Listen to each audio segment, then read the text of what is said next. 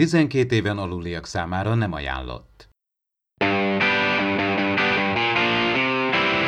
Ez itt az Impulzus Podcast, az űrszekerek Star Trek tematikus epizód kibeszélője. A fedélzeten Csaba, Attila és Dave.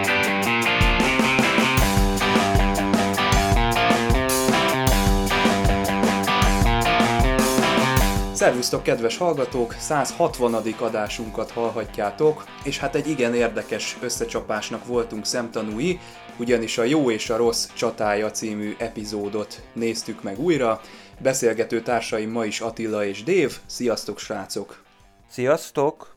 Sziasztok! Mielőtt az eredeti sorozat vizeire evezünk, tekintsük meg a híreket, a Star Trek Picard sorozatban az egyik legérdekesebb és számomra legizgalmasabb új karakter Rios, és hát vele kapcsolatban jelenik meg a Rogue Elements című regény, ami egyfajta előzménye a Star Trek Picard sorozatnak. Ugye Rios csillagflotta tiszt, de aztán történik valami, ami miatt kiábrándul a föderációból és a csillagflottából, és elkezd a maga feje után menni, aztán itt találkozik, illetve összetűzésbe kerül különböző egyéb, hát törvényen kívüli vagy ilyen szürkezónás alakokkal. Azt hiszem, hogy augusztusban jön, úgyhogy erre még egy kicsit várni kell, de minthogyha lettek volna olyan hírek is, hogy a Nemezis és a Star Trek Picard közötti éveket, évtizedeket azt egy regény trilógiában feldolgozzák még, és erre is számíthatnak a kedves olvasók. Ezt a Rios történetet egyébként én el tudnám képzelni nagyon, akár egy ilyen minisorozatban is. Egy olyan short tracksben mondjuk, ami ilyen 5-10 részes összefüggő kis 10 perces etapokból áll, és a végén kapunk egy ténylegesen 40-45 perces nagy sztorit, amit akár egyben is el lehet fogyasztani. Kimentek a divatból ezek a Battlestar Galactica, illetve Stargate Universe idején futó minisorozatok, ide pedig nagyon el tudnék képzelni egy ilyet, és valahogy ez a short tracks dolog is úgy alább hagyott, tehát a harmadik szezonjában, a Discovery-ben már mintha nem lettek volna ilyen kis külön forgatott történetek, pedig jól állt a, a Star Treknek, a Discovery második évadában főleg élveztem, hogy egy tök jó hátteret adtak, és hozzákapcsolódtak a fő történethez. Na de, mit szóltok ehhez a Rios történethez? Szinte egy Han Solo eredet történetet fogunk kapni. Már az elején is egy izgalmas figura volt, ez a Cristobal Rios, a, a színész is nagyon jó, és azért szerencsére kaptunk magában a Picard sorozatban is beágyazva, főleg a közepetájékán ővele kapcsolatban elég jó háttérsztorit, amire szerintem alapozni fog ez a regény is, ez a Ledger is fölbukkan benne, és hát tényleg itt hát szó szerint ugye a, a, a zsivány, csempész, szerencsevadász és törvényen kívüli alakok között ő is egy, egy, egy, egy jó ember, aki hát csalódott a flottában, a csillagflottában, vagy a föderáció által elhagyott területen próbál ő is boldogulni, egyszerűen csak magányosan, és hát szövetségeseket keres, vagy éppen még úgy tegye nincsen meg az a legénysége. Tudjuk, hogy a Lassirina legénységét végül is úgy szóván Pikár kezdi mondjuk úgy, hogy toborozni. Tehát a Rios egy magányos, gyakorlatilag egy, egy szállítóhajónak a kapitánya annál izgalmasabb figura, mert ugye oké, okay, hogy ez, a, ez az archetípus, ez a Han Solo Paul Dameron, de ő, ő bennük is egy erős jellemfejlődést láttunk, tehát tényleg a kicsit törvényen kívüli, még egoista, napról napra érő, szerencsét kereső figurából eljutunk egy igaz ügyért harcoló emberig, vagy éppen egy, egy nagy csalódás után egy új célt találó emberig. Szerintem jól fel lehet építeni önnek egy személyiségét, anélkül, hogy a Pikát sorozatot bántanánk. Ilyen minisorozatot én is el tudom képzelni, inkább tévéfilmet, vagy így bár például az Enterprise negyedik évben látott ilyen három epizódos arc, tehát ezeket, ezeket a kis sztorikat. Tudjuk, hogy ez kvázi kánonyak tekinthető, tehát ezek az új ö, regények, amik a, ugye az Alex Kurtzman éra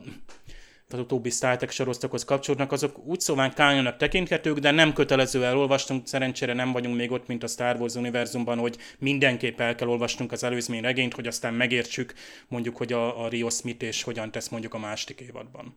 Hát tekintsük át, hogy mi a helyzet az új sorozatokkal. Régen néztük már meg, hogy mi a helyzet ebben a tekintetben. Azt tudjuk, hogy novemberben elindult a Discovery negyedik évadának a forgatása, A Star Trek Picard az pedig most februárban vette kezdetét, és hát a Strange New Worlds is nagyon el van tervezve. A Section 31 az egy hát elég hányattatott sorsú, mert arról mindig szó van, de hát rendre az a közlemény, hogy hát annak úgy addig nem fognak neki kezdeni, amíg az aktuális sorozatok véget nem érnek, úgyhogy ez így húzódik ez a dolog, de ugye mindig megígérik nekünk a készítők, hogy Isten bizony ők már a koncepciót azt lefektették, és hát ez majd egyszer biztosan elkészül. És hát a hét egyik nagy híre, hogy a Star Trek Prodigy főszereplőiről láthatunk egy képet, hát nagyon cukik ezek a főszereplők, még nem tudjuk, hogy itt ki kicsoda, de láthatunk már itt különböző ilyen arhetipikus karaktereket, tipikusan ilyen Nickelodeon vagy ilyen gyerekeknek szóló feelingje van már ennek a képnek, és engem felcsigázott ez, tehát én biztos, hogy ezt meg fogom nézni, és meglátjuk, hogy mennyire fogyasztható ez felnőtt fejjel is. Negyed évente kapunk majd új Star Trek évadot, Julie McNamara és Alex Kurtzman ígérete szerint, de hangsúlyozták, például Alex Kurtzman is, hogy a minőség van előbbre, mint a mennyiség, tehát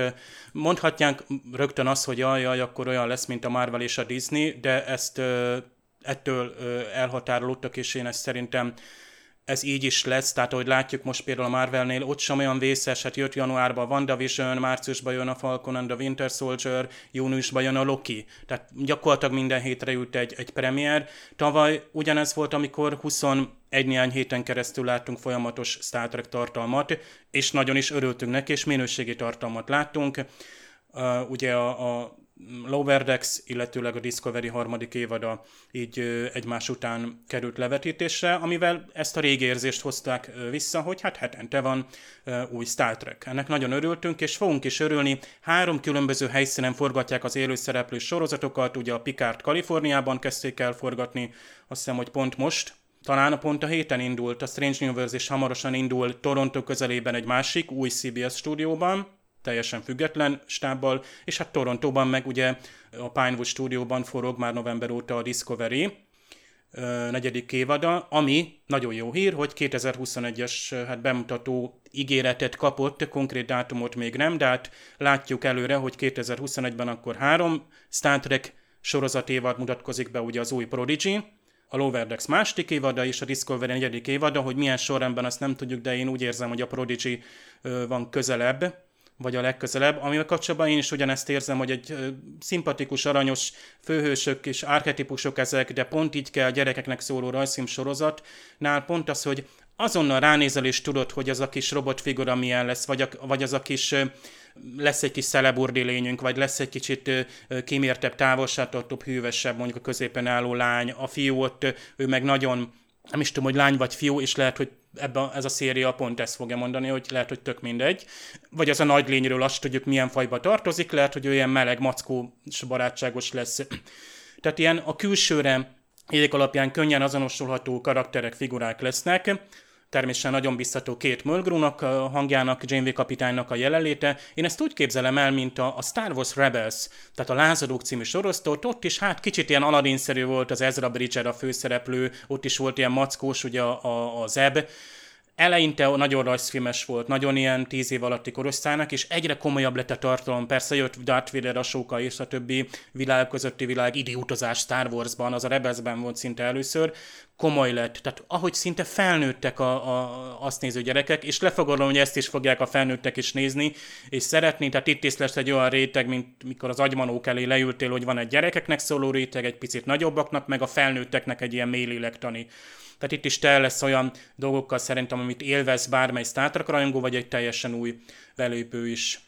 És hát ugye következő évre tolódik valószínűleg a Picard második évad és a Strange New World első évad. Én nagyon, nagyon remélem, hogy ez a Star Trek univerzum úgy épül, hát főleg, hogy a Paramount Plus ugye egy nagy hátteret biztosít, és a Disney Plus hát sikereihez hasonlóan itt is azért az anyagi prosperálás az magával hozza azt, hogy tényleg itt, itt évekig tudják tartani azt a minőséget, meg mennyiséget is, tehát tényleg visszajön az, hogy, hogy, hogy ez a háromszor tíz epizód per premier. Ugye tudjuk, hogy a Paramount Plus azt is bejelentette, egyébként most már azért indul március 4-én, így ha nem is mindenütt a világon, de tudjuk, hogy a Paramount Pictures is belemegy abba, mint az HBO, a Warner, hogy 30 vagy 45 után a nagy mozifilmek, mint például az új Top Gun vagy a Mission Impossible bekerül streamingre, ami a Paramount Plus-t fogja jelenteni. Magyarországon még nem tudjuk, mikor és hogyan indul, de hát nagyon bízunk benne, hogy megjelenik. Nekünk viszont lesz Chris Pine-unk, ha nem is Star Trekben, akkor ugye a Wonder Woman 1984-ben, most már magyar szinkronnal is láthatjuk, azt hiszem, hogy április 1-én, ez is egy jó hír. Hát old school Star Trek arcok is nyilatkoztak, többek között Brent Spiner, aki azt mondta, hogy elkerülhetetlen lesz egy új nemzedék reboot, Hát akik ebből egy kicsit clickbaitebb vagy hatásvadászabb címet szerettek volna csinálni, azok úgy hozták le, hogy Brent Spiner szerint közeleg az új nemzedék reboot, természetesen szó sincsen erről, tehát még nincsen ez terítéken. A színész csak annyit mondott, hogy egészen biztos, hogy előbb-utóbb valaki ezt meg fogja csinálni, és ráadásul mozifilmben, viszont Ronald D. Moore nem erre reagálva hanem úgy külön egy interjúban kifejtette, hogy szerinte viszont a Star Trek az nem a nagyvásznon, hanem a tévéképernyőn érzi igazán jól magát. Nincsen baja a mozifilmekkel is, tekintve, hogy azért ő is írt kettő darabot, a Generations és a First Contactnak ugye ő is társírója volt, meg hát mondott még egy-két Star Trek filmet azért, amik jók, és nincs ezzel baja, de azt mondta, hogy például az olyan epizódok, mint mondjuk az egy teljesen átlagos nap, ugye a Data's Day, illetve a király lelki ismerete az eredeti sorozatban, hát ez egy olyan műfaj, hogy ezek tipikusan sorozat epizódként működnek, és elképzelhetetlen a nagyvásznon. Na, ehhez mit szóltok? Én is inkább azt mondom, hogy maga a Star Trek az inkább tévésorozatban jó. A mozifilmeket is szeretjük, de az, az a baj, az túl nagy lépték, az nem olyan, hogy abban csak egy történetet tudsz elmondani, azt mondom másfél órába maximum, vagy esetleg két órába. Ezekkel a 45 perces, vagy egy órás epizódok, ezek meg pont azok, amik mindig úgy fenntartják az érdeklődést, hogy na, megnézem a következőt, megnézem a következőt. Egy, egy mozifilm meg legalább egy év, vagy kettő, vagy akár három is kell, míg egyáltalán kapol egy folytatást. Nem is tudom, de hát valahogy Ronald D. Moore interjúja nekem jobban felkeltette a figyelmet, mint, a, mint Alex Kurtzmannek a nyilatkozata, hogy mikor és milyen Star Trek sorozat érkezik, mert már az olyan standard bevet, hogy igen, igen, készül, igen, igen, majd jön, és tervezzük, hogy jönnek a sorozatok, és, és folyamatosan lesz új tartalom, míg Ronald D. Moore, aki azért hát elhagyta a Star Trek világát, de én azt hiszem, ahogy szokás mondani mostanság ezzel a kifejezéssel, hogy Star Trek-esebb sorozatokat alkot, mint valaha, vagy olyan értelemben, hogy tovább viszi azt az örökséget, amit, amit azért egy, tovább lehet vinni egy, egy, egy új nemzedék Deep Space Nine után, most ugye nem soroljuk, hogy Battlestar Galactica, vagy éppen a, a, az Outlander, vagy most a For All Mankind, mert azzal kapcsolatban pont Csaba a te tolmácsolásodban Ronaldi Moore-nak egy másik nyilatkozata van egy nagyon jó cikkben, amit ajánlunk, hogy olvassatok el az űrszekerek blogon. Ebben a nyilatkozatában nagyon tetszik az a, az a következes hozzáállása, hogy hát ő például Pikát sem nézte végig, vagy éppen a Section 31, amit pont ő is írt epizódokat a Deep Space Nine-ba, az új Section 31 sorozatokról nem is igazán kísérte figyelemmel, hogy mi lesz, hogy lesz és kifejezetten azt mondja, hogy nem a kifejezetten a nagyvászon vagy a blockbuster műfajába kell, hogy a Star Trek mozogjon a két mozifilmje ellenére, amit írt. Én ezt ugyanúgy gondolom, tehát a Star Trek a feature filmekben érzi maximum jól magát, ez a TV-film, vagy TV-epizód, vagy TV-mozi ez nagyon eltűnt sajnos a 80-as, 90-es évek óta, pedig lenne rá lehetőség, főleg a Netflix például, gondoljatok ilyen Annihilation hasonló, vagy az Éjféli Ébolt című George Clooney filmre, ami egy nagyon jó sikerült filmnek gondolom, és az is gyakorlatilag hát nem tudom mennyiből készült, de biztos, hogy 100 millió alatt. Ebbe teljesen biztos vagyok, és a, a, a Ronald D. Moore interjúból nekem nagyon lejött, hogy nem ő az első komoly szakember, aki azt nyilatkozza, hogy a nagy blockbustereknek igen, annak ott van a helye, a Star Trek nem egészen oda tartozik, vagy nem érzi ott jól magát, viszont a, úgymond a most művészfilmek, vagy kifejezetten Oscar díjra hajazó vagy készülő filmek, tehát az a, a közötti szerzői filmek meg a nagyon nagy blockbusterek között azért egy szakadék van, tehát Hollywood nem tud gyártani 100 millió alatt, tehát azt a költségvetési kategóriát nem ismerik, nem mozdulnak rá a producerek, a gyártócégek, akár a rendezők, nincs a rendező, akinek oda mernek adni. Most egy, egy Nolannek igen, és ő csinálhat úgymond szerzői film és blockbuster keveréket ő neki megengedik, mert tett már le az asztalra, de, de kevés a, a háttér vagy a rendező, éppen ezért jó, hogy ott a Netflix, a Apple is csinál már ilyen filmeket, tehát ezeket a feature filmeket, és ott lehetne Nicholas Meyer is valamit tervezett, vagy állítólag meg is írt valami például kános sztorit. Az is egy ilyen streamre készült film. Reméljük, hogy ez a Paramount Plus is belemegy ebbe, hogy ne csak mozis filmeket, hanem kifejezetten olyan filmeket gyártson, ami, ahogy Ronald D. Moore is mondja az interjúban, a morális dilemmát hangsúlyozza, nem kifejezetten csak az akcióról szól, hanem a Star Trek gyökerehez visszamegy, vagy azt a, azokat a sarkait világítja be, amit még eddig nem dolgoztak fel, és ebben még, még természetesen rengeteg terület lenne. És hát Ronald D. Moore egyébként most ugye Disneyvel dolgozik majd a svájci Robinson családon, de hát ő kosztümös műfajban is otthon van, tehát én szerintem nagyon jó, hogy ő ilyen sokoldalú, és nem a műfajtól függ, hogy ki milyen kvalitásokkal bír, és miket tesz le az asztalra. Én például most vettem észre, hogy a Csaba, ezt neked kifejezetten ajánlom, nem tudom, hogy láttad de én nem láttam még. Amazon Prime-on 2018-tól fut egy sci-fi antológia sorozat Philip K. Dick novelláiból, Electric Dreams címmel, ez egy antológia sorozat, ilyen 50-60 perces epizódokkal, és Ronaldi Moore, executive producer, tehát elég magasan ült, és egy epizódot is ő írt érdemes megnézni, például amikor majd a Pikár miatt visszatérünk majd az Amazon Prime-nak a kínálatához. Na jó, ezt majd bevizsgáljuk. Hát itt a Star Trek mozi, illetve sorozathoz kapcsolódóan én szerintem jól kiegészítik egymást, tehát amíg nem arról van szó, hogy a moziban elkészül egy Star Trek film, és az egy sorozatnak a rovására készül el, én addig nagyon szívesen megnéznék nagyvásznon is olyan filmeket, mint a Kelvin mozifilmek, tipikusan azt a hullámvasút élményt, amit Ronaldi Moore is itt leírt ebben a cikkben. Nincs ezzel semmi gond, amíg ez, ez ténylegesen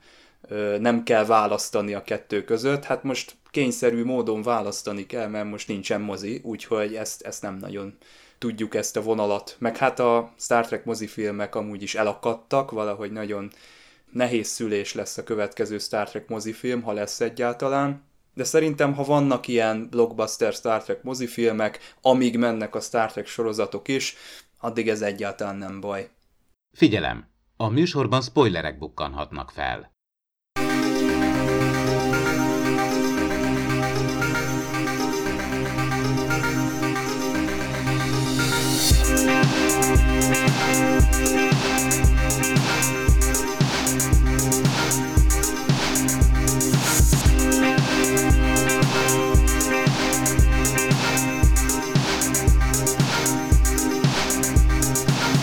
Történelmi személyeket felvonultató All-Star gálát látunk a The Savage Curtin a Jó és a Rossz csatája című epizódban. Tudjátok, az NBA-ben szokott lenni ilyen All-Star gála, ahol összeállnak a legjobb játékosok egy-egy csapatban, és akkor összecsapnak. Na valami ilyesmi víziója volt itt Gene Roddenberrynek is, mert hogy Gene Roddenberry írta az eredeti sztorit, és az alapötletet már egészen korán kitalálta. Egy 1964-es vázlat dokumentumban ezt már el lehet olvasni, és tényleg el lehet olvasni, mert ide betesszük nektek, kedves olvasók, olvasók, kedves hallgatók, ezt az olvasni valót, aminek az a címe, hogy Star Trek is ennek az a lényeg, hogy leírja Roddenberry, hogy miről szól a Star Trek, és egy pár történet vázlatot ismertet, hogy milyen epizódokat lehetne csinálni, és ezek közül érdekes megnézni, hogy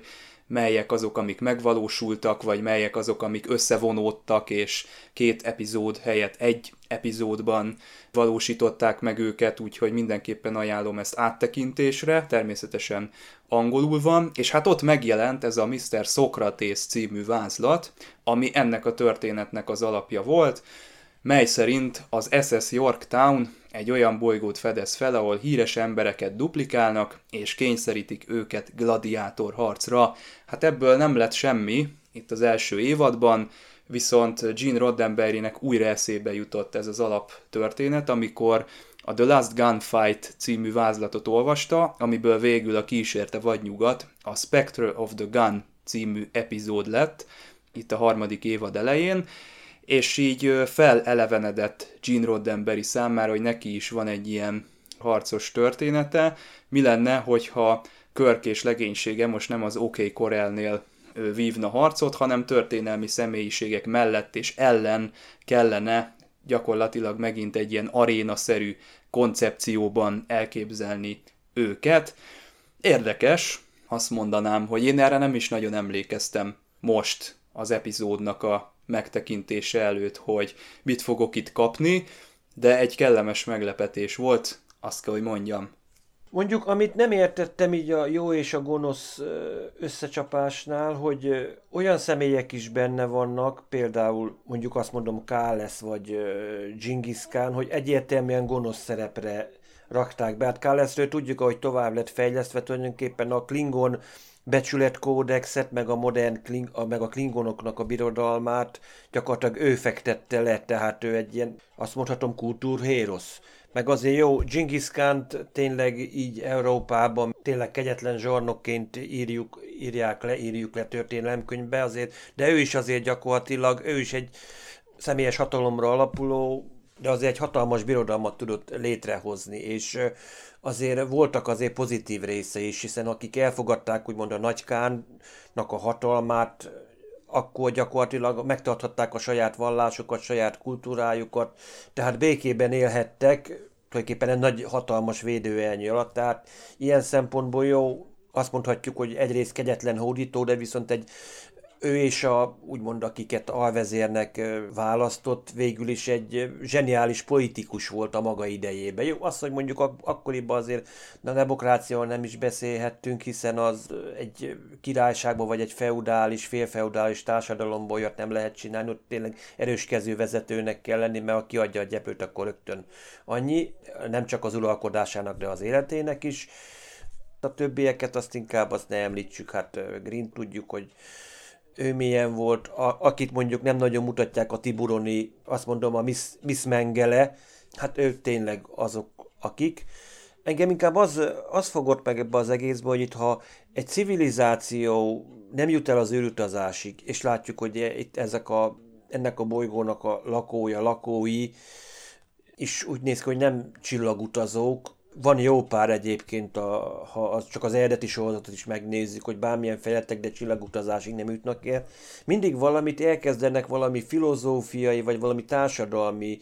kérdést feszegetni, és inkább ennek szentelik magukat, és emiatt a civilizációjuk egyrészt nekünk kicsit nehezen érthető, meg másrészt ilyen furcsa, gyökeresen eltérő pályát jár be. Egyrészt itt valami szórakoztatás, meg azért ilyen komoly filozófiai kutatás zajlik tulajdonképpen. Én elég jól emlékeztem az epizódra, hát különösen Lincoln figurája fogott meg, már annak idején is, viszont a, a feloldásra nem emlékeztem egyáltalán, hát például, hogy itt Spock elmondja a végén, hogy hogyan teremtették meg ezeket a figurákat. Nekem valahogy az volt a fejemben, hogy őket tényleg elhozták a saját idejükből, és akkor tényleg a, a, az igazi Lincoln van itt.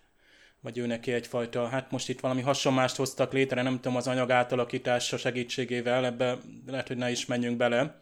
Minden esetre jó, hogy megmagyarázzak a végén, de talán pont ez, hogy ez egy picit elvesz a, az epizódnak a súlyából, illetve a másik, amikor pont Lincoln azt mondja, hogy we match their uh, evil, tehát mi úgy fogunk harcolni, hogy ők.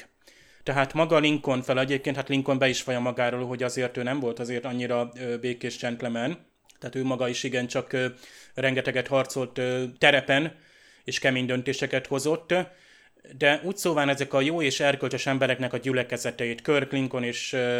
ugye a szurák, tehát egyszerűen, hát nem tudom, én valahogy azt vártam, mivel a befejezésre nem emlékeztem úgy, hogy hogy ugye mégiscsak meghúzzák azt a, azt a döntést, hogy, hogy inkább feláldozzák magukat, és nem harcolnak úgy, tehát inkább a békért állnak ki, jó Körk a végén megmagyarázza, hogy igen, igen, harcoltunk, de én az emberémért harcoltam, míg ők a, ugye a hatalomért, nekik hatalmat ígértek a, a, az ellenséges falnak, és ennek mindössze csak ilyen arénaszerű, hát ilyen tanulság lett volna, hogy ez a, ez a nép, ugye ennek a János Prohászka által alakított ciklanének, járneknek, ugye a, a, a népe gyakorlatilag tanuljon. Tehát már megint van egy idegen lényünk, jó, nyilván most ezt így joggal mondom így 50 valány év Star Trek után, hogy láttunk már ilyet, akkor mi is már akkor is láttunk olyat, tehát a harmadik évadban vagyunk, aki tanulni akar tőlünk, és, és próbára tesz minket. És ez még a TNG-ben is, még úgy szóval az elviselhető vagy a kezdeti évadoknak az alap témája között ott van, de egyre kevésbé.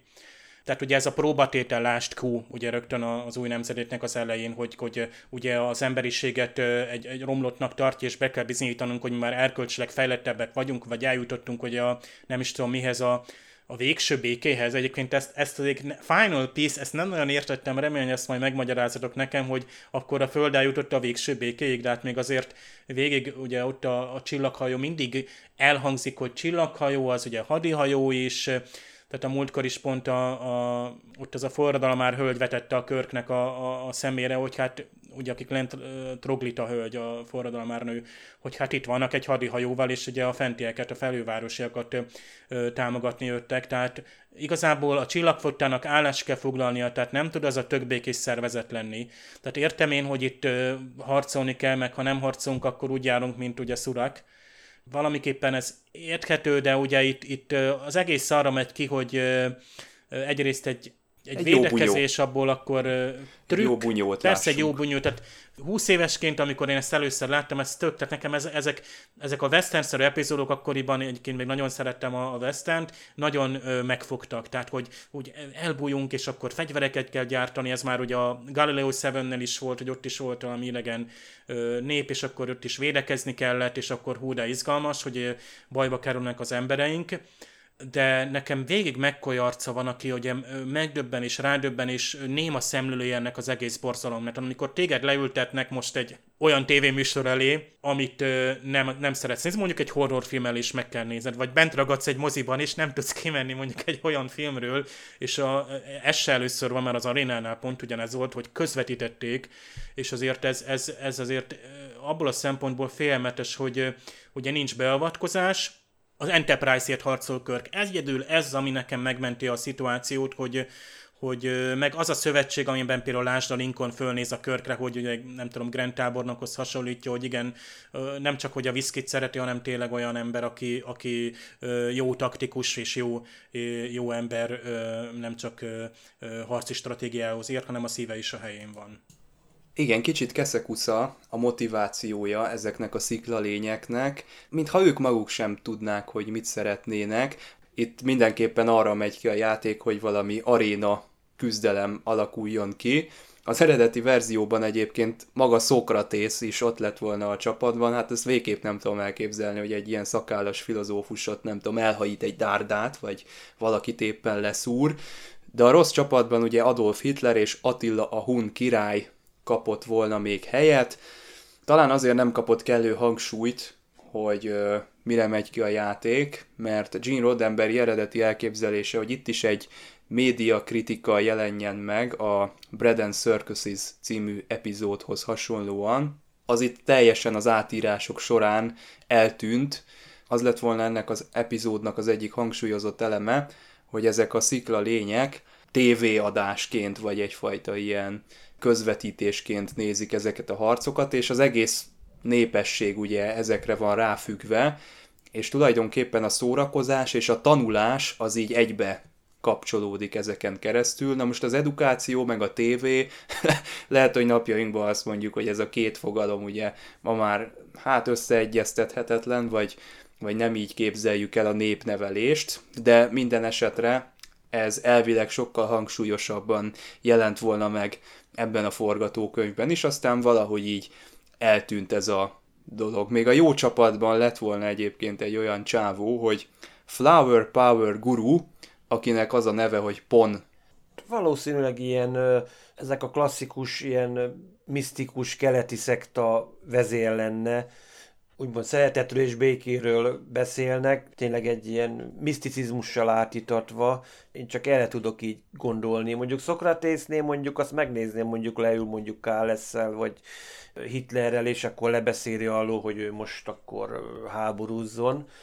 Hát érdekes lett volna mondjuk az eredetileg, hogyha tényleg így megint egy ilyen tévéműsort kapunk, mint a római epizódnál, hogy igen, hogy mindent a nézettségért ezek szerint hiába azt mondja, hogy na hát ők tanulmányozzák a dolgokat, de közben ők szórak, szórakozni is akarnak. Hát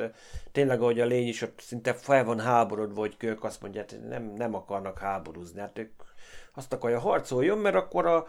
megsemmisítjük a hajóját. Megint egy olyan pitiáné dolog a kőlénytől, hogy ezzel megint így megkérdőjelező, hogy ők tényleg, hogy ők egy úgymond egy komoly filozófiai kérdést akarnak megoldani, hanem ők valójában szórakozni akarnak, mert unatkoznak ezen a bolygón, lássuk be, hogy hát egymással nem, nem akarnának harcolni, mert hát még véletlenül még valamik megsérül, vagy nem tudom mi. Azért megnézném, ha mondjuk ilyen toljánokat loptak, raboltak volna el, mert azért ott azért, azért nagyon hasonlóak, azért ők is azért ilyen nagy hőmérsékleten dolgoznak a toljánok, és lehet, hogy azoknál is, azok lehet egyből egymásnak estek volna, hogyha kérik. Attila, a kívánságot parancs, vagyis megvalósult, mert van ilyen képregény, ahol ugye körkapitány Tóliának társaságában hát harcol, vagy szóval van egy a Year 5 képregény sorozat. De ha már itt a sziklalény egyrészt nagyon jó, tehát nagyon szeretem az eredeti sorozatban ezeket a figurákat, ugye gondoljunk, ugye a Prohászka János nem először van ilyen vaskos jelmez alatt, és tényleg szintén élő ez a kőlény. Tehát nem tudom, annyira, tehát tényleg ezek a fizikai jelmezek, hát gondoljatok, hogy CGI-ja mi, micsoda förmedvény lett volna mondjuk akár a nem tudom 90-es években, 2000-es években, itt meg tökre élethű, tehát, és élő is, meg ugyanakkor hát ez a megszilárdult láva, ahogy Mekko is mondják, hogy csak láva van, nem lehet élet, meg pillanatra érzékelik, ahogy felsugározzák a Lincoln-t, hogy ugye ott valami, mintha valami élő kő lett volna, itt a Spock már az elején földeríti. Nekem egy kicsit a, ez a rock kőlény, akit nem Dwayne Johnson alakított, tehát ő egy picit nekem a Jabba Hutra emlékeztet, itt külsőleg is, tehát van egy ilyen nagy darab, kicsit undorító lény, akinek az udvarát, a palotáját tele van ilyen, ilyen embertelen szórakozással, aki örömét leli abban, hogy mondjuk ilyen szörnyek elé vett különböző más emberkéket. Aztán a szurak nagyon tetszett, hát mondjuk nem a tógája, mert az inkább valamilyen páva jelmez volt, hogy nem tudom, ilyen otthonka, bár nekem a, a szurak azért is volt most nagyon ö, kedves ebben az epizódban, mert hát én pont most ö, egész véletlenül így szinkronba vagyok, mert én most az Enterprise negyedik évadát nézem, ugye tudjátok, ott van az a hármas nagyon-nagyon jó vulkáni epizód, hát tényleg kiemelkedő az egész sorozatban, ugye a, a, a kohó, az ébredés meg a kirsara és akkor ott fel is bukkan Szurak, ugye, hát ráadásul Archer őrzi a katráját, egy nagyon izgalmas, meg nagyon alapvető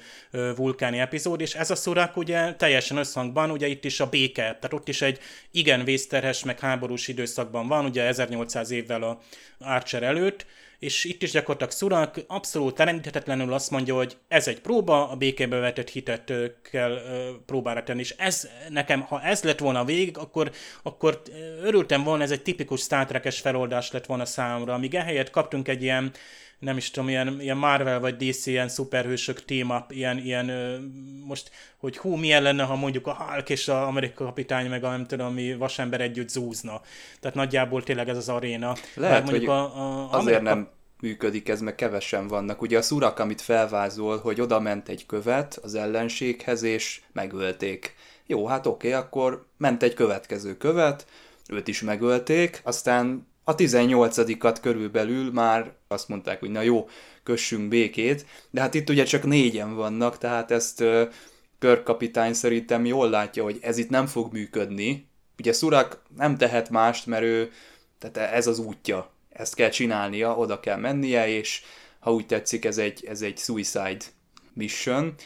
Viszont Körknek, hát sajnos, vagy nem sajnos, ugye nem engedheti meg, hogy, hogy teljes mértékben elvesse a, az agressziót. Főleg, hogyha ugye a saját legénységéről van szó. Igen, mert tulajdonképpen, ha nagyon megnézzük, mindenki úgymond be van zárva maga köreibe. A Körk tényleg, ha kell, akkor erőszakos diplomáciával is tud élni. Szurák meg tényleg ez a pacifista hozzáállással dolgozik, tehát ő neki az, hogy ő erőszakot alkalmazzon, kívül esik a felfogásán. Hát Spock az ez is ő tulajdonképpen ő két világ között van, de mondjuk a másik oldalnál is, hát például azért ha a Grint nézzük, tényleg a, ha a továbbfejeztet látjuk, hogy azért ő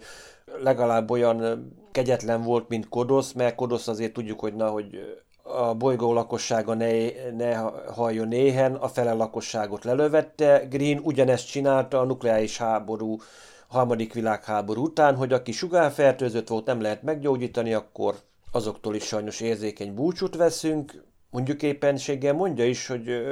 hogy azért nem kell mindent, a történ- mindent elhinni, amit a történelemkönyvben leírnak. Hát jó, hogy a, biztos megcsinált olyat, hogy tényleg egy béketárgyalás közben ölte meg az ellenfeleit, na de egyrészt nem ismerjük annyira a karaktert, hogy most ez tényleg megtörtént-e, vagy pedig valóban így rákényszerül le olyasmire hát nem is, is maga amit... a karakter csinálja, hanem Körknek az Igen. elképzelt, mint hogyha egy rossz álomban lenne, tehát így elgondolkozik, hogy várjunk, csak Green pont úgy szokott uh, taktikai előnyt szerezni, hogy elkezd tárgyalni az ellenséggel, és közben hátba támadja, és uh, azt mondja, hogy hoppá, hát pont ez fog történni, és pont azért, mert Körk fejéből gyűrűzik ez az egész ki, ez teljesen pontosan így történik. Ugyanaz a helyzet, mint amikor ilyen fejben elképzelt karakterek jelennek meg sorozatokban, hogy azok a szereplők valójában saját magukkal beszélgetnek. Van valamiféle történelmi ismeret persze ezekről a szereplőkről. Ez is egy fajta magyarázat lehet a, a végkifejletre, vagy arra, hogy hogyan alakul ez a szituáció, hogy ők nekik megváltoztathatatlanul bevésődött egy kép ezekről a, hát most jelen esetben ellenségekről, és nem nagyon, tehát ezek kérlelhetetlenek lesznek egy ilyen szituációban, nem nagyon lehet velük békét kötni. Vagyis gyakorlatilag ki van osztva a szerep, és el kell játszaniuk ezeknek a nem tudom, klónoknak vagy hasonlásoknak nevezzük, hogy ki van adva, hogy igen, ti gonoszak vagytok, így vagytok úgymond beprogramozva, és tényleg nem tehetnek más. Tehát, ahogy, ahogy a, úgymond a jó oldalon is Lincoln is, ha kell, akkor feláldozza magát, Szurak is. Tehát ebben mondjuk igazad van, hogy tényleg azt mondjuk, hogy na a sors, hogy a sorsuk az előre meg van írva, hogy mit,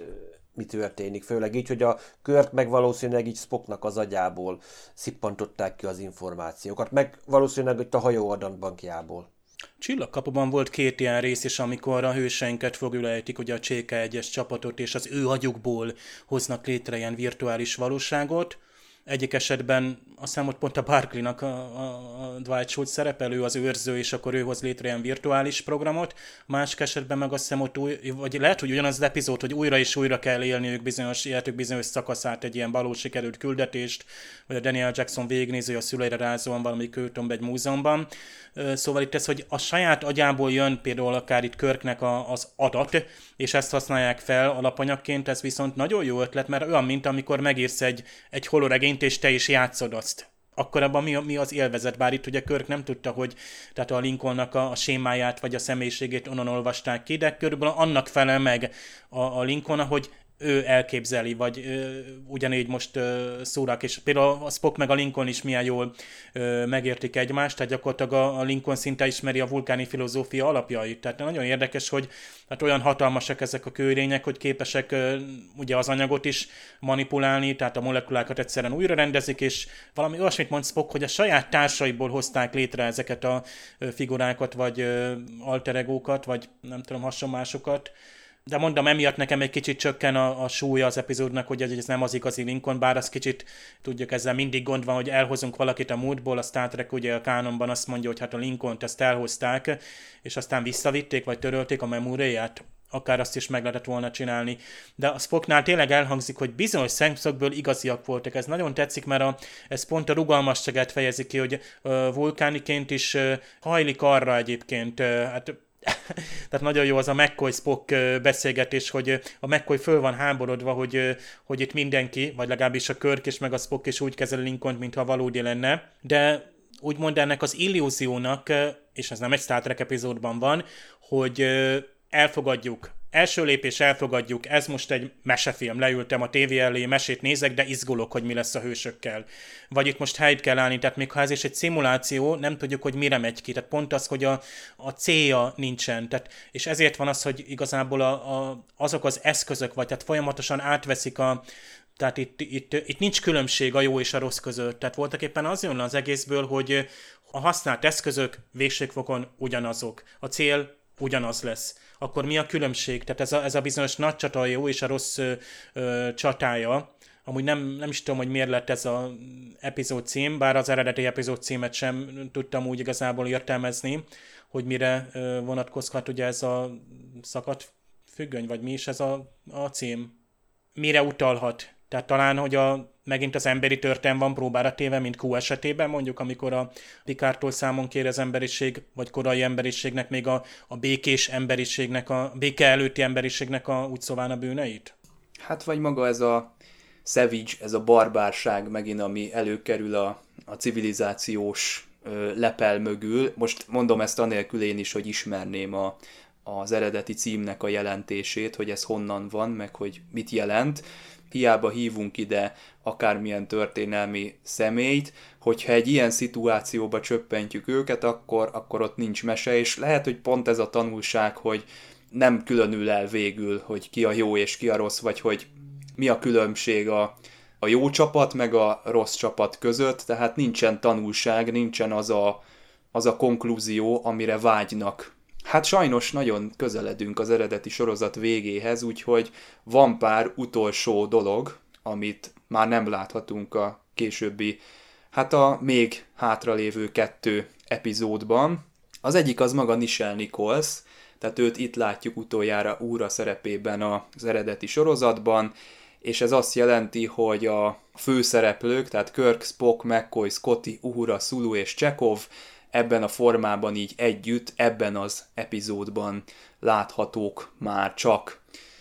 Utoljára látunk díszegyenruhákat is, bár ez a fehér öv, ez abszolút újdonság, és csak ebben a részben jelenik meg, viszont ugye Klingon és vulkáni mellékszereplőkre vagy vendégszereplőkre sem számíthatunk már ezután. Természetesen ugye Spockot látni fogjuk, de más olyan színészt, aki hegyes füleket hord már nem láthatunk majd, illetve azt hiszem, hogy itt van az utolsó haláleset, tehát Green ezredes az utolsó olyan karakter, aki elhalálozik a képernyőn az eredeti sorozatban, úgyhogy már itt lezárul tulajdonképpen egy korszak, ezeket a motivumokat, illetve egyes szereplőket itt kell jól megnéznünk, hiszen búcsút kell tőlük vennünk.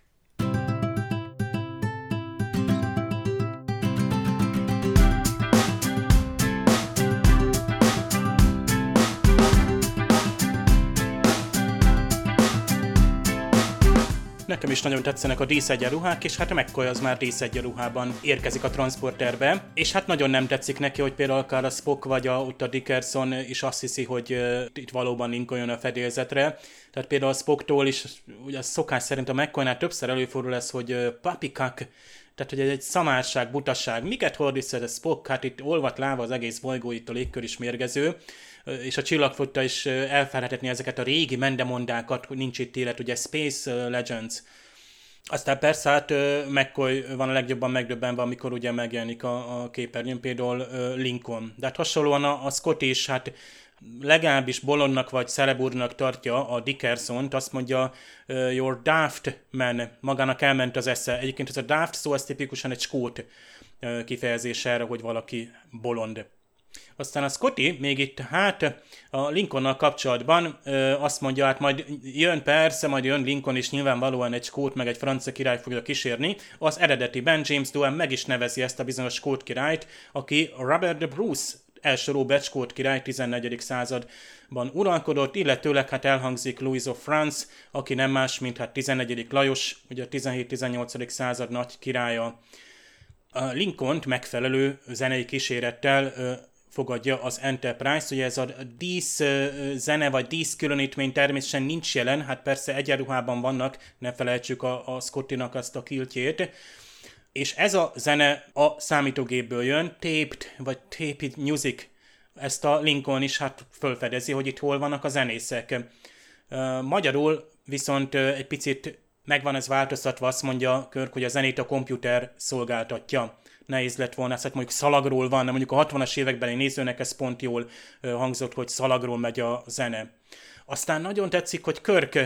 gyakorlatilag kompakt egy mondatban elmondja az egész transportásnak lényegét, ugye energiaanyag átalakító, ugye scrambler, és akkor ugye a test összes molekuláját energiával alakítja, felsugározza, majd visszaállítja az eredeti elhelyezkedésbe, original pattern, reconverted, nagyon tetszik, tehát gyakorlatilag teljesen szabatosan elmondja Körk az anyagenergia átalakítás, transportálás folyamatát, és később még például azt is, hogy a csillagfottának mi a célja, esleges cél a más nyelekkel való kapcsolatfelvétel. Tehát itt tetszik, amikor így oda teszik elénk természetesen, mint egy táblára írnák ki, de ez jó, az eredeti sorozat stílusához nagyon illik. Aztán Scottinak még egy vicces beszólása azt mondja, hogy hát ugye Alien a Lincoln, de valószínűleg veszélyes, és bolond, mint egy arkturiszi kutyamadár, Arcturian, Duckbird, lényt hát lehet, hogy meg kell nézni a fajok enciklopédiájában, vagy a Memory Alfán, mert fogalmam sincs, hogy hogy nézhet ki. Aztán elhangzik egyébként, hát Kálesz vagy Kélesz megnevezés egyébként itt a magyar Kélesznek ejti, ugye a TNG pontosabban majd inkább a Deep Space Nine-on hangzik el ez a Káleszezés, de tudjuk ott van ez a Defiant is a Defiant helyett, tehát ott, ott kicsit magyarosabban ejtenek neveket, meg kifejezéseket. Nagyon furcsa nekem ugye hát ugye Körknek a hozzáállása végén, meg hogy Lincoln is nagyon követi, de ezt már említettem, hogy az ő ha szintjükön harcolni, fight on their level, we match their evil, trickery, brutality, finality, tehát úgy fogunk harcolni, amint ők. Tehát egy gentleman is igazából háborúban, háború csak rossz dologgal jár, egy dolog az jó benne, hogy vége van, ezt maga egyébként Lincoln mondja. Aztán aki ugye terepen is harcolt, erre egyébként azt a kifejezést használja eredetiben, hogy Bexwoodman, ami egy ilyen ősertőben élő telepes gyarmatos, tipikusan az amerikai telepesek, akik kint laknak vidéken, és hát ezt Lincolnra, Lincoln magára veszi. És egy, egy kedves gesztus például, hogy I do not mean to presume upon your authority. Nem akarom átvenni a parancsnokságra, az angol egy picit finomabban fejezi ki, az, hogy ugyebár Körknek a tekintélye az fontos a Lincoln előtt, tehát a Lincoln tiszteli a Körköt, tehát ez a kicsit a hazafiasság, vagy igazából a harci testvériség, ez, ez ott van, tehát magától értetődőnek tartja, hogy magával egy szinten, egy szintűnek ö, tekinti. És végül nekem ez a final piece, hogy mennyi mindenen kellett keresztül menni a Földnek, mire ezt a végső békét elérte, ezt egyébként nekem egy kicsit homályos, hogy a Földnek mi tekinthető az a végső bék, amikor már ö, megvolt a kapcsolatfelvétel, vagy létrejött ö, a csillagfotta, vagy belépett, a, a, vagy létrehozták a föderációt, tehát minden bizonyal még jóval körkelőtt történhetett meg, és valószínűleg a nagy háborúk, mondjuk Romulán háborúk, Klingon háborúk után.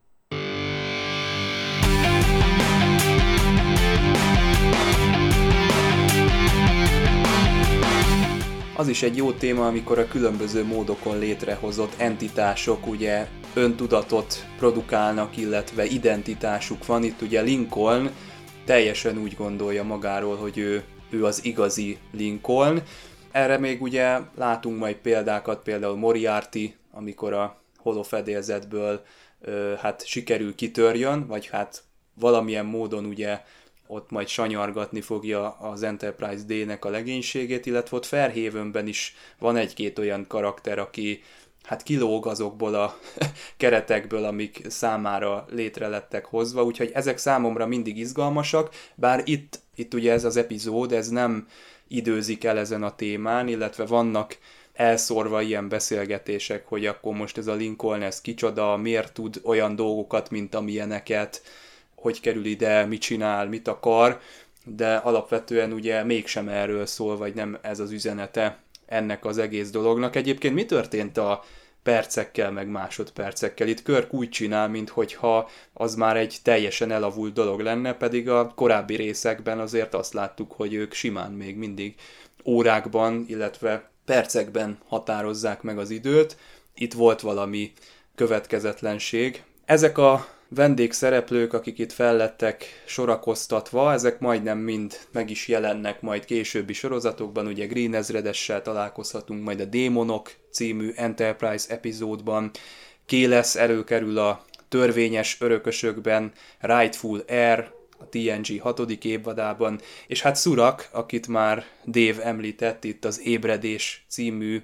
epizóddal kapcsolatban, illetve azzal a trilógiával kapcsolatban, amit szintén az Enterprise negyedik évadában láthatunk. Úgyhogy mégiscsak azt hiszem, hogy itt a fiktív történelmi személyek tekintetében lerakott valami maradandót ez az epizód, és nem véletlen, hogy visszatértek ezekhez a karakterekhez, ha csak úgy érintőlegesen is, de visszatértek ezekhez a karakterekhez a későbbi sorozatokban. Ez nem is lehet teljesen véletlen, mert azért amikor Surak itt megjelenik, a rajongók nagyon megkedvelték őt, és levelekkel árasztották el a stúdiót, hogy hát még nagyon szeretnék látni ezt a karaktert sokszor, hát sajnos erre nem kerülhetett sor, mert ugye elkaszálták a sorozatot. Hát Dave már itt említette, hogy nem sok a jó és a rossz közötti különbség nem domborodik ki, de aztán lehet, hogy pont ez ennek az egésznek a tanulsága, hogy ha olyan nagyon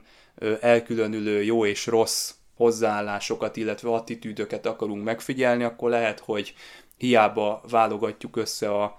azokat reprezentáló karaktereket, vagy azokat a karaktereket, amiket, akiket úgy vélünk, hogy reprezentálják az egyes oldalakat, mert hát azért itt Attila is említette, hogy lehetne vitázni, hogy most melyik történelmi személyiség számít úgy igazán gonosznak, meg melyik nem. De úgy ebből nem sok jó fog kisülni, és ha egy ilyen valóságsót rendezünk belőle, akkor annak maximum annyi lesz a hozadéka, hogy eluralkodik a brutalitás, és hát a békés mentalitású emberek sem tudnak mit csinálni, hogyha sarokba szorítják őket, főleg körkapitány, hogyha a saját legénységének az életével fenyegetik meg, akkor ugye mit kezdjen magával, tehát hogyan érvényesítse a béke útját. Úgyhogy ez ilyen faramuci helyzet, eleve, ami itt meg lett teremtve, vagy szándékosan, vagy, vagy nem teljesen kontrolláltan, de ugye ez lett az epizódnak a vége. Hát én ennek ellenére azért ezen most jól szórakoztam, megadnám neki, hogy ez egy mindenképpen megtekintésre érdemes történet, tehát aki nem látta még a The Savage Curtint, az nyugodtan nézze meg. Nagyon sok minden tényleg később erre alapult, hát Káles, Szurák, és tényleg ez a fajta, azt mondom, hogy akkor most a kosszuk két rész, hogy most akkor ki a jó, ki a gonosz, azt lehet mondani, hogy nézőpont kérdése tulajdonképpen, hogy csak a módszerek különböznek, ahogy a kőlény is szinte gyakorlatilag megállapítja. Hát létezik-e igazság, létezik jó, létezik gonosz. Nem csak sci sorozatok alapultak ezen a nagy kérdése, hanem mindenféle más irodalom is, akár írott, akár, akár film vagy televíziós sorozatra adaptált dolgok is, tehát egy örök emberi kérdésről van szó, én mondjuk örültem, hogy na egy Scottit láttuk ilyen diszegyenruha, de ilyen skótosan, tehát valamilyen szinten úgy néz ki, hogy a csillagflotta valami ezt egy kicsit rugalmas abban a, abban a témában, hogy nem teljesen szavbány egyenruhát ír elő, esetleg, hogyha valaki a, valami mást is felrakhat. Tehát gondoljunk majd később voltnak a jellegzetes vászallagjára, ami gyakorlatilag ugyanúgy az egyenruhájának a része, mint akár a kommunikátor, tehát itt is megint vala, látunk valamit, ami egy kicsit majd később majd visszaköszön. Tényleg így Lincolnnak a karaktere, ami szinte egy középpontban volt gyakorlatilag Kört mellett, hogy szinte ők ketten irányítottak szinte az egész eseményt. Hát összefoglalva tényleg, hogyha úgymond Star Trek-et akarnék ajánlani a TOSZ-ból, hogy egy epizódot nézzenek meg, akkor tényleg én is bátran tudnám ajánlani. A befejezés miatt én egy tízes skálán én egy erős kilencest adnék ennek az epizódnak.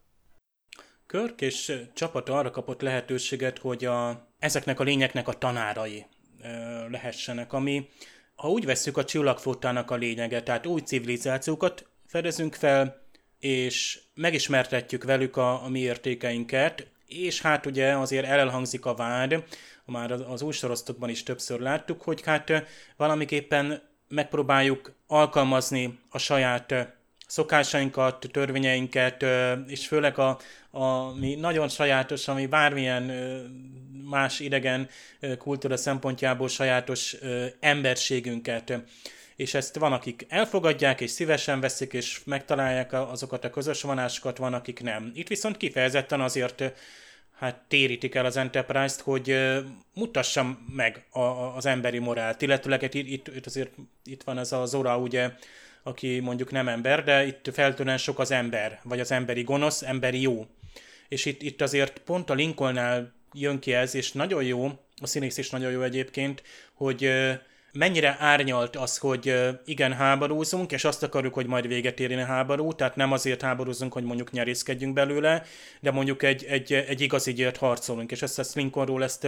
el lehet mondani. Tehát egy, egy igaz ember, aki abban a világban nem volt más lehetőség, mint háborúval és, és fizikai küzdelemmel egy, mondjuk egy erkölcsi kérdést képviselni. Most ugye Mondhatjuk, hogy kifinomultabbak vagyunk? Nem biztos. Most is háborúzunk, és, és repülőket küldözgetünk egymás országaiba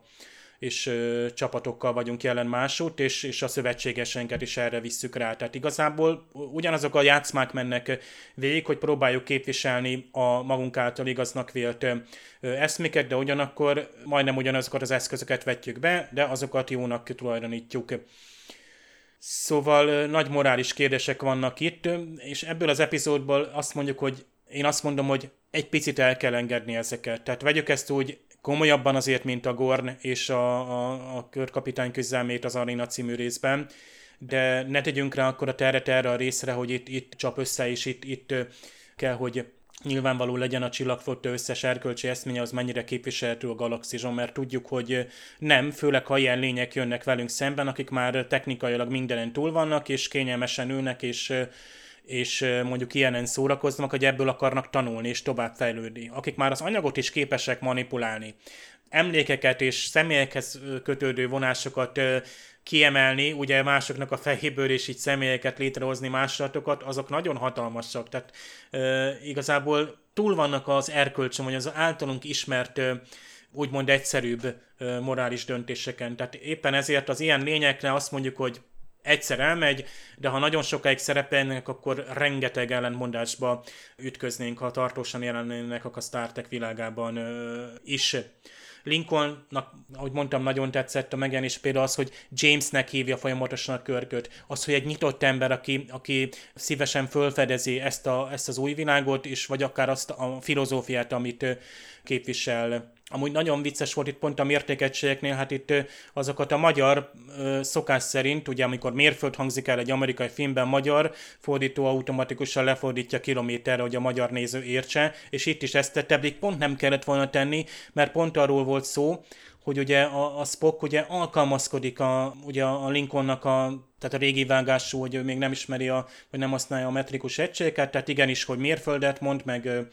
nem is tudom, lábat vagy incset mond, és akkor ezeket lefordították, nem tudom, méterre meg centire, nem kellett volna, mert miles, feet, inches, az kellett volna, mert a Spock direkt a régi módi használja, meg az epizód idődállóságát, ugye például Lincoln és Uhura. Azért ez az nagy pillanat, és azért Nigres azért kimondja Lincoln, és ez a 60-as emberi sorozat még kimeri mondani, hát a Lincoln nem fog, tehát az ő korában így szólítottak meg egy, egy, egy színes bőrű nőt és meg is marad a sorozatban. Aztán a magyar ott már azt mondja, hogy fekete, valószínűleg a, a 90-es években úgy gondolták, hogy ezt kell, hogy nem, ne hangozza már az, hogy ö, néger. Ez is érdekes, hogy 60-as évekbeli sorozat, van egy nagyon régi ö, karakterünk, szembesítjük a 60-as évek meg a teljesen új 22. századi, 23. századi erkölcsel, és ezt a 90-es években hozták el Magyarországra, és már azóta is mennyit változott az, hogy hogyan viszonyulunk ö,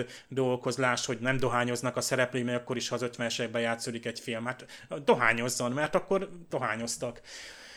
No, szóval szerintem jó epizód, méltatlanul van alul értékelve, de nem tökéletes Star Trek epizód, viszont ez a kalandszerűség, ez nagyon jó arra, hogy tényleg aki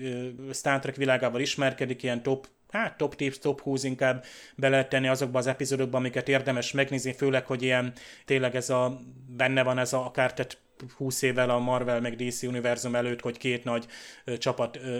összecsap, össze kell dolgozni különböző embereknek egy cél érdekében. Ez tökre tetszett, és ez ma is nagyon vállalható, ezért ajánlandó és nézhető epizód. Jön a menekülés a tegnapba, All Our Yesterdays, ez lesz annak a résznek a címe, amit jövő héten nézünk meg, és ez már az utolsó előtti epizód itt az eredeti sorozatból. Hát ezzel jövünk majd akkor a következő műsorunkban. Most megköszönjük a figyelmet. Sziasztok! Sziasztok! Sziasztok! thank you